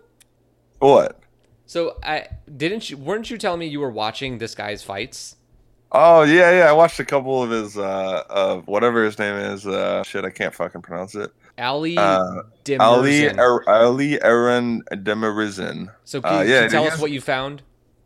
Oh, he was a Turkish Olympian. Uh, I, I watched the amateur fight with between him and Joe Joyce, and uh, he was he was timing Joyce with some like big winging uh, overhand rights. He's short. He's shorter. I mean, I don't know. He's maybe like six three. He's not particularly tall. Maybe even shorter than that. Uh, but yeah, I don't, I don't know if he's as like uh, soft as he as he was in his amateur days. But he's a big, pretty big dude, and he certainly um, he wasn't afraid to walk forward. Uh, and so I think as long as if he comes to win, which he's an undefeated guy, former Olympian, uh, in the same Olympics as Ajagba, um, I would hope he comes to win. And so I think he'll try to throw winging shots, close the distance, fight at close range. He threw a lot of uh, right-handed uppercuts. Uh, he had like this this combination where he he he likes to throw around the guard with his right hand, like wide right, looping right hook, and then come up with a right-handed uppercut. And so I think he'll try to do that, and at some point he'll probably get knocked out by Ajagba. But it seemed like it would be it would be an interesting fight. I mean, if the two fights that I watched on YouTube are any indication of how he'll fight uh, Ajagba. It took him five rounds to knock out Michael Sprout in 2017. That's like a pretty bad sign. I mean, Michael. Yeah, I don't Sprout, think he has any power. that's the thing. I don't think he has any power. He's got ten like, knockouts in 11 fights. Well, okay, but I mean, anyone. This is the Olympian come fighting. I mean, where are all his fights at? Like, uh I don't know. Funny you should Yeah, ask. whatever. Uh, I'm You pretty can- sure that's the German flag, and that's the Swedish flag, and the C with the star. Oh, that's Turkey. That's and- Turkey. That's his and, hometown or his home uh, country. Czechoslovakia. Yeah. So point being is like you can do the like European backpacking experience and and come out with like a ninety five percent KO ratio if you're an Olympian. I don't I don't think that means anything about his actual power. Um, all right, so I think we've covered the pay per view. I think we should talk about um, the big news today, which was that Canelo is not going to be fighting on September 14th. Your thoughts? Uh, well, I I- I find it fascinating from like a business perspective. Um, Tom getting harder I don't. now. Well, I don't know if it's if this was DAZN just sticking to their guns and saying there are two two guys you can fight, and they couldn't make the Kovalev fight, and he refuses to fight Golovkin, so this was the outcome, or or what? Because it seems kind of like that was just a standoff between the two, and there was no real resolution, and so they decided to push it back. The other possibility is it's just legitimately all about him having discomfort with his knee. And so there's kind of just this cover story in which case that's also fascinating. So i guess i'd have more questions than answers but it is just an intriguing intriguing situation because that's that's not something i ever thought i would see canelo just voluntarily giving up those dates or either one of those dates. And it's actually kind of astonishing that it puts everyone else in a weird position because there should be like a rush to fill that date but also But there's a lot of other there's also a lot of other plans that have been laid that might not want to be uprooted. And i mean if they really try to if they really think that golovkin versus Munguia is going to be like the big mexican independence day fight i got a couple of things to say about that and they're all very disrespectful so well, yeah the the the first thing that I thought of when I saw it was that oh, it's got to be the knee. There's no reason to to delay that date. I mean, say what you want about Canelo, but the one thing you can say is that he's not willing to fight the best available available opponent. I mean, the guy is taking the, the tough fights when he, like at the right times, you know. He took the Golovkin fight at the perfect time. Well, okay, but let me stop you right there. Is the report was that of all the people that he was mentioning fighting, the only two people they would approve is Kovalev and Golovkin, and it seems like the Kovalev deal is not possible right now because they would have to pay too much money and step aside, and Golden Boy's not willing to pay him that money, and so I do think I, it's just interesting that like you could say it's not, and it's not necessarily about not wanting to fight the best. I think he just wants to say "fuck you" to Golovkin. Well, And so he's I think fight. for sure that's what's happening. But I also think that so first of all, you said Golden Boy is not willing to pay. Really? I thought DAZN was signing the checks over there. Well, it's Golden Boy's show. I don't. Don't they get licensing fees for shows, and then they decide how to use that money? I thought money? John Skipper was running things. And I don't know. I don't know how this shit's working. I don't know who's. Who, I don't know who's getting checks, but they're not getting big checks over there. Be, be, because John Skipper was the one giving out quotes. You know, he he said that we continue to work towards putting together a compelling annual schedule for fight fans. Well, okay, but I think uh, the way I took that was we're not going to pick Canelo to fight anybody but these guys, and Canelo didn't have one of those guys lined up. Um, okay, so we don't know how the money thing works out, but what if they DAZN's willing to give money to Golden Boy and say here's for the for for Canelo and the opponent, but that money isn't enough for Sergey Kovalev's demands. So they can't make the fight because they don't have the money. And if Golden Boy wanted to make that fight, then they'd have to come out of pocket, which I don't think they're going to do. So, I mean, if they can't, and that's what we've been hearing, like Kovalev's like they're not making, they're not, the offer isn't enough to get Sergey Kovalev into the ring. Well, then, if that's the case, then I think Canelo's saying, I'm not fighting Golovkin. I will not fight Golovkin. And now DAZN's stuck in this difficult place where, like, we're not going to pay more money for Kovalev. He's not Golovkin. And he has, and we, we're not going to have another Andy Ruiz situation where he he beats you and then we have nothing for him because he gets to go back to ESPN. Yeah, I, th- I mean, I think the way that I read it was that basically they had a, they were offering Kovalev enough money for like the improved offer was enough for Kovalev to be uh, fine with it, but if they do the fight now, they would have to pay both like in order to pay off top rank to not be involved, even though they've got the co-promotional deal, and to pay off uh, Frank Warren and Anthony Yarde to step aside, it would take like a couple, like or three extra million dollars or something like that. And that's what they wanted in addition to what the actual offer was. And I don't think they were willing to give them that. That was the gist of, I mean, this is me just reading random reports and whatever, like uh, we all do. But that was the gist of what I got. And so I, so the, just the few things that I read today made me think that maybe they'll they'll go back to the Kovalev fight after he beats Yarde and they don't have to pay all these other people as much money. And so it's just you're just paying for Kovalev instead of paying off all these other situations. And at that point, the money might work. They do. That's kind of the gist that I got from it, but there's really not that much actual information out there. So, well, I think there's information. It's just who do you think is lying? Here's so Kathy Duva had a quote. She said that that it was starting to get close, and then basically they just cut off communication. Um, they just went silent, and, and I think she's talking about you know the Canelo side of things, and I don't know. I I tend to think that this might have something to do with the knee. I think they could have made this work. Like they, they could have definitely made the money thing work. But something like why just break off the communication? That if we take what Kathy Duva is saying as accurate, then that would be the question, and maybe the the the evidence for this being a knee uh, issue versus a money issue. I mean, what is Sergey Kovalev getting fighting Anthony Yarde? It can't be like more than like a million or two.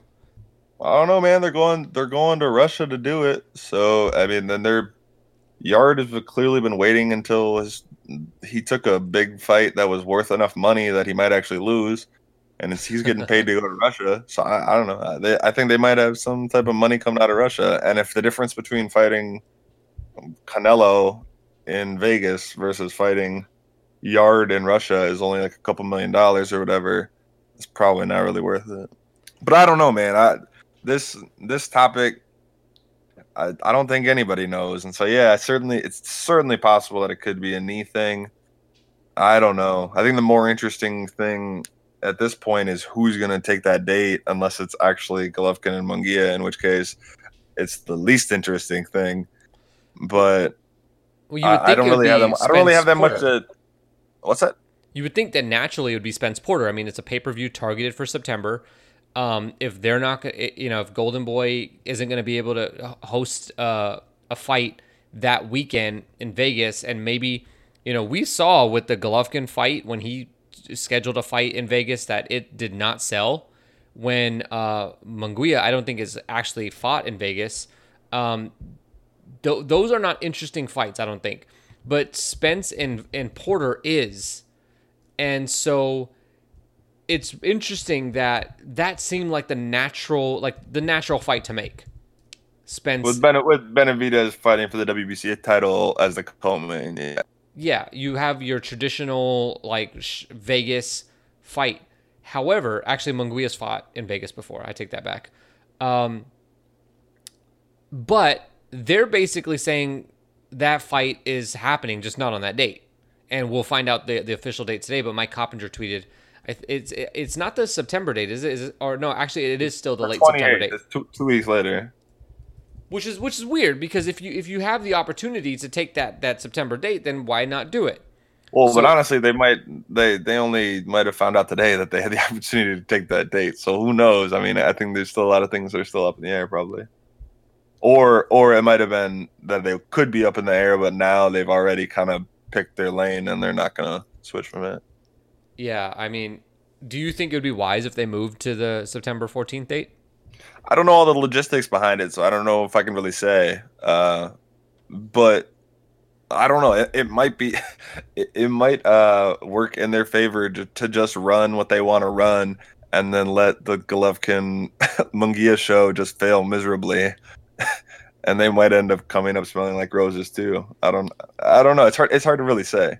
I mean, imagine that two weeks later. I mean, first of all, imagine the Golovkin fight basically being overshadowed by the Spence Porter fight. I mean, what do you feel? Do you think if those two fights happen within two weeks of each other, which do you think would be the bigger fight?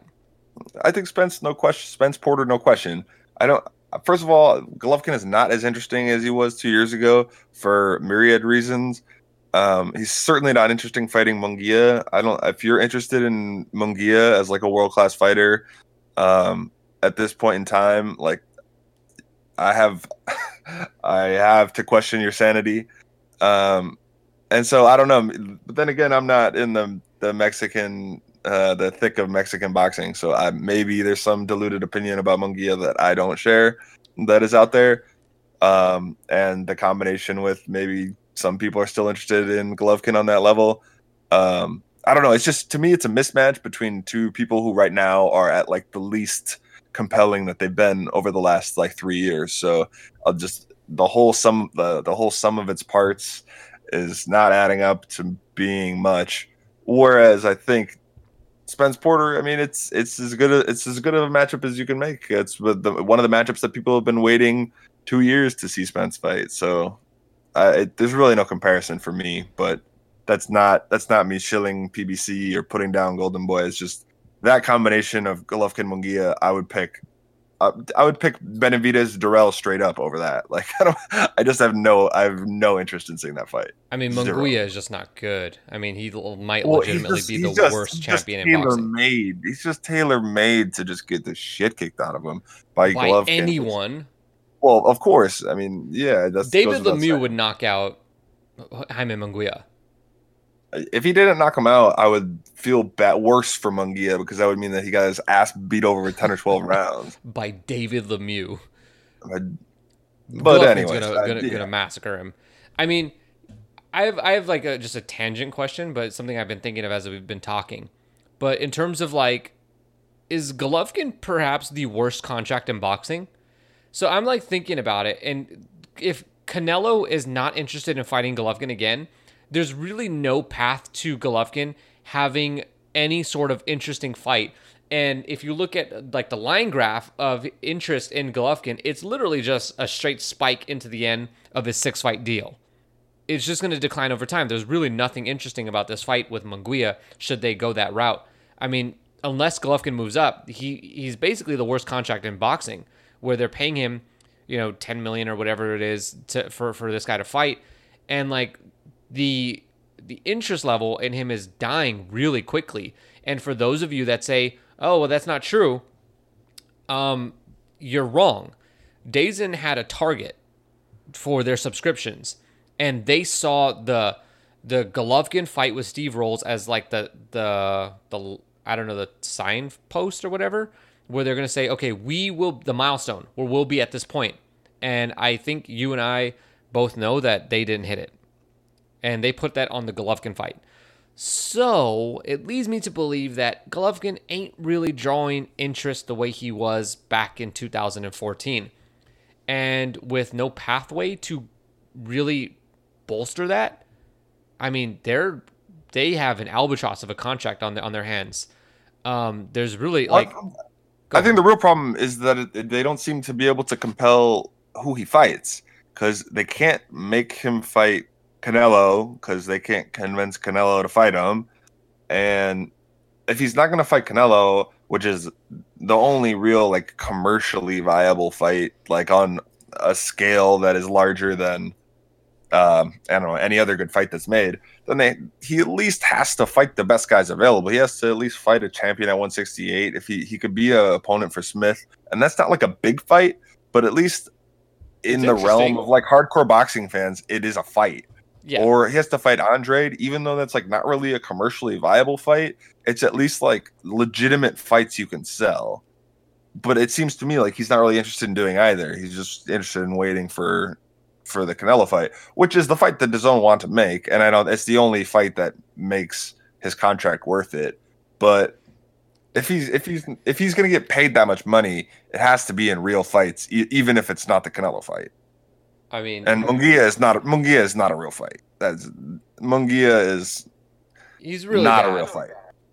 Well, he's just he, he, yeah. It's just I don't I don't really I don't see the appeal of it. I don't I don't see the appeal of it because I know what's gonna happen. Maybe if they had just like uh, bubble wrapped Munguia and like after the Ali fight or even after the Smith fight and just like totally like literally put him froze him away and like like Ted Williams' head or whatever. just put him put him in the put him in the freezer for like two years and then thaw him out for this fight, maybe. Isn't that but what like, they did with Keith Thurman and it didn't go well? Yeah, well, I I saw Keith uh, playing the flute a little bit, so I don't think he was frozen away. I think he might have just been baking away, if you know what I mean. um, no, but Munguia is you're you're absolutely right. But I think that they tried to do a version of that. I mean, look at the guys who Jaime Munguia's fought since he fought Saddam Ali. He hasn't fought anybody super difficult. He fought Liam Smith, Brandon Cook, Takeshi, uh, six nine Inoue, and Dennis Hogan. Are you trying to tell me that these guys were supposed to expose Jaime Munguia and let the world know that Jaime Munguia is no good? That he has no chance against Gennady Golovkin?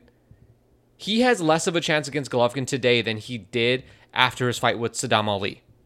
Yeah, anyways, I don't really feel like talking about it anymore. This fight is not interesting. Um, maybe something interesting will happen with that date, but if that's it, it won't be. And uh, yeah, we'll see what's up with Canelo. Maybe his knees hurt. Maybe he's just bullshitting in a standoff with DAZN. Maybe Sergey Kovalev is such a disgusting alcoholic drunk that he needs uh, twice as much money to fight as they're giving him. Who no, knows? He's got legal I don't fees, really know. man. He punched a woman All I know in the face is allegedly. I'm fucking, I'm fucking excited for Manny Pacquiao, the senator versus Keith Thurman, and that's what this podcast is about. I don't give a shit about the other stuff. I'm fucking psyched for this weekend. If you don't order the pay per view or at least find a way to watch it legally or illegally, then you're a fucking poser. Watch this shit. All right, well, we'll leave it right there. Um, uh, I appreciate Rollins for coming on for talking about this. We we talked deep on Manny Pacquiao and Keith Thurman. I know it's it late. only took it only took three takes. Yeah, but at least we never got that far in. I mean, the furthest we were in was like what, 20 minutes? Hey man. It's 20 minutes is 20 minutes. Hey man, we got to do it for the brand. Do it for the culture. All right, man. Thanks for coming on. I we will be back and with a post-fight podcast, immediate post-fight podcast about Manny Pacquiao and Keith Thurman. Hopefully they give us something to talk about. Thanks for listening. みんな違う色人間って勘違いしてるよね Black, white, green or blue Show off your natural hue Flamingo oh, oh, oh. Hey, you think it's um